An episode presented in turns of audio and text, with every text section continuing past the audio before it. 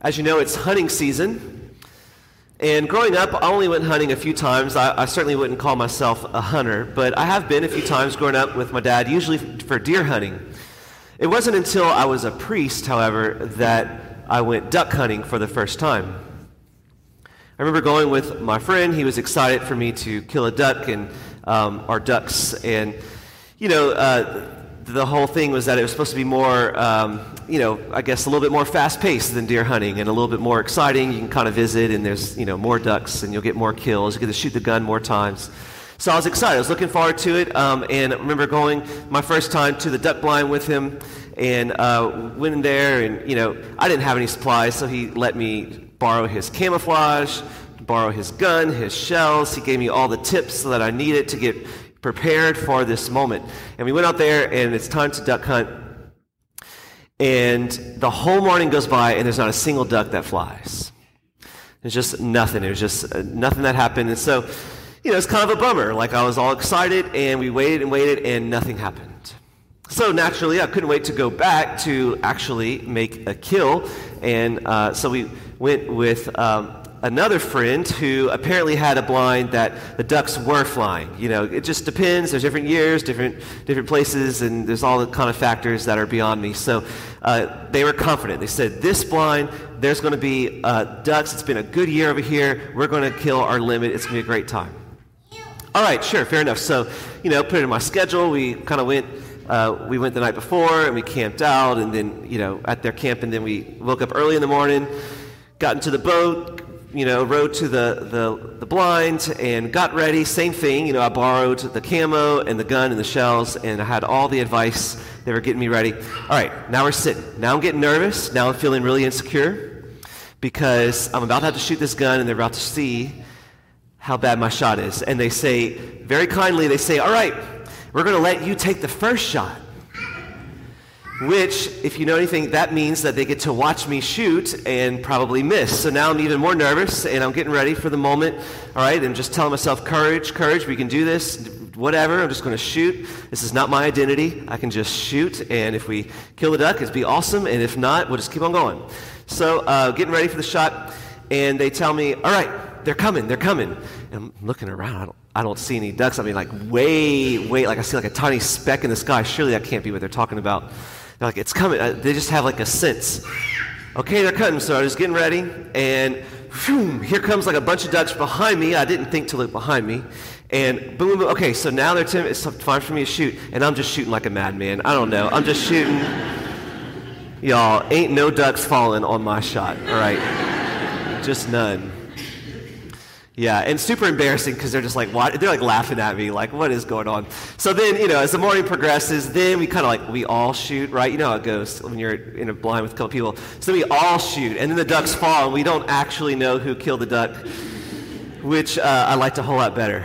Um, so, you know, I was externally prepared for duck hunting. I had the, the camo, the gun, the shells, the advice, the location, the duck blind. I had it all. You know, I was externally prepared, but internally, not prepared. And it's not because I was, you know, I, I just, I didn't have any experience.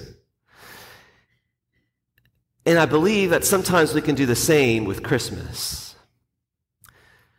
that externally, you know, through Advent and through the month of December, we can get prepared, you know, like we, we plan it all out, we get all organized, we make our list of Christmas shopping, we have the plans of like all of these events and parties, not to mention just our, uh, like our normal busy life. And like December is hard, right? There's just a lot to do. And we can get externally prepared, we can conquer it, we can get past it. But then what tends to happen for a lot of us, unfortunately, is that come Christmas Day, we just feel drained, especially on a spiritual level. We feel like, whoa, we blinked and it was over, and we really didn't experience Advent as Advent. Like we really didn't internally prepare. And I hope that none of us would be in the situation that at the end of our life, we would have gone through the motions, being very externally prepared, but shockingly and surprisingly find that we are internally unprepared for the end of our life. on a spiritual level. I would hope that would not be the case, but unfortunately, I think we're all, uh, many of us are at risk for that because we can very easily just get caught into the motions and kind of stay on a superficial level in our relationship with God. Why? Not because we're evil and not because necessarily we're trying to do that, but I think because we're just busy. And there's nothing like the month of December to just add to the busyness. And sometimes it's good things, right? Like sometimes it's really good things. Like we're doing our best. Sometimes it's actually church events, and sometimes it's family events or friend events. And, and, and a lot of it is fun and it's good, and we're having a good time. But, but nonetheless, we just run ourselves dry. We stretch ourselves thin, and we have nothing left to give. And spiritually, there's just nothing. In today's gospel, we have a parable about the end of time, and Jesus, it's a very short parable. It's pretty simple. You know, there's, it's a master who goes away on a journey. There's servants that he puts in charge of his house, each with their own work to do. And there's a doorkeeper that is supposed to keep watch for the day that the master returns. And very simply, it's, you know, Jesus is the master who's away on a journey. He ascended into heaven. So he's away from this world in some sense. And, and we know that he's going to return. He's going to come back again at the end of time. We don't know when, though. And, and the workers, the servants, are you and I. We are the disciples who have been entrusted with the house, the world, and each of us have our own responsibilities, our own work to do for the kingdom. And the doorkeeper is you, each of you individually.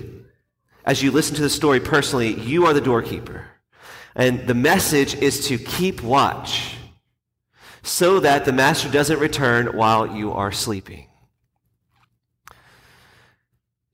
Most of us know what it's like to be sleep deprived. And um, think about a time whenever you were sleep deprived, like, like really sleep deprived. You know, maybe parents like uh, of young kids or uh, students after pulling an all-nighter studying for an exam, um, or maybe for some other reason. I remember one time, uh, there, has been a few times in my life, unfortunately, where, like, for whatever reason, I was really sleep deprived, and I'm driving, like, in the night, and it's dark, and um, I just remember like, okay, like you're like slapping your face, like you have the music loud, you're like just like just being silly, you're just like trying to do something to stay awake. And I just remember how easy it was, like in a split second, you could be asleep, and you're driving, and it is terrifying, and it, there's nothing. It's just very humbling to realize, whoa, like this is not safe. In fact, they even say that um, sleep deprived driving supposedly is more dangerous than drunk driving. So take that and pray with it. Um, but I bring that up because when we are tired, it is hard to stay awake. It is hard to stay vigilant when you are tired. And I believe sometimes we find ourselves in that situation in our spiritual lives that it is hard for us to like persevere spiritually and to like to cling to the Lord and to stay with Him because sometimes we're just fatigued, we're just tired, we're just busy, we're stretched too thin. So I guess what I'm trying to say here is for Advent, you know, a lot of times for Lent, we talk about like, you know, giving up some things and doing something extra. What if Advent wasn't so much about doing something extra, but rather about doing something less? Like, what if we chose to say no this Advent. Maybe even to something good, maybe even to good things, for the sake of saying yes to the best things. You see, because sometimes that's how the devil will tempt us, is to make us so busy that we end up saying yes to way too many things that are lesser important than what we should be saying yes to. What are those good things? What are the best things? What should we be saying yes to? Well, to make it simple for us, I'd like to suggest three today. Very simple, nothing new here prayer, family, and charity. What if we said no to even some good things in our schedule?